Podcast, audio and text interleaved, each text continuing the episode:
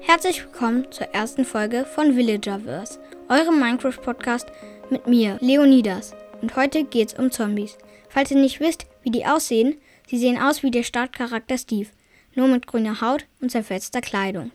Sie haben außerdem 20 Lebensenergie, was bedeutet, dass sie 10 Herzen haben. Unausgerüstet haben sie dazu aber noch zwei Rüstungsteile.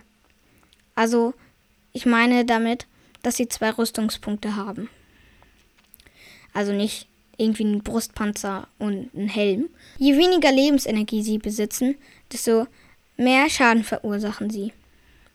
Im Schwierigkeitsgrad schwer zerstören sie außerdem Holztüren. Dadurch kannst du dich nur mit einer Eisentür schützen. Sie können nur einen Block hochspringen.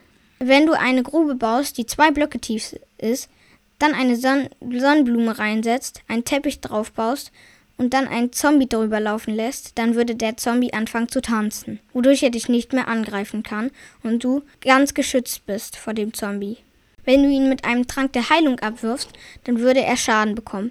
Wenn du ihn mit einem Trank de der Schwäche abwirfst, würde er aber wieder Punkte dazu bekommen.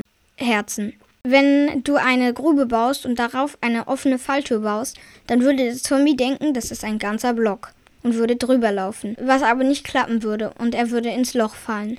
Unter Wasser ertrinken die Zombies. Wenn der Zombie ertrunken ist, dann wirft er seine Rüstung ab und seine Waffen. Wenn der Zombie ertrunken ist, dann kriegt er manchmal einen Dreizack.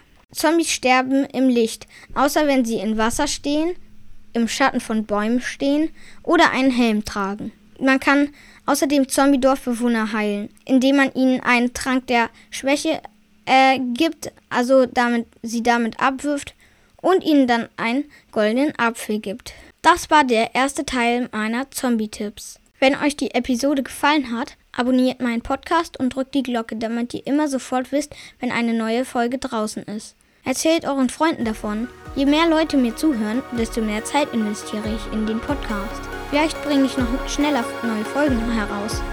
Vorschläge für Episoden schickt am besten an villagerverse.gmail.com. Danke fürs Zuhören. Wir hören uns.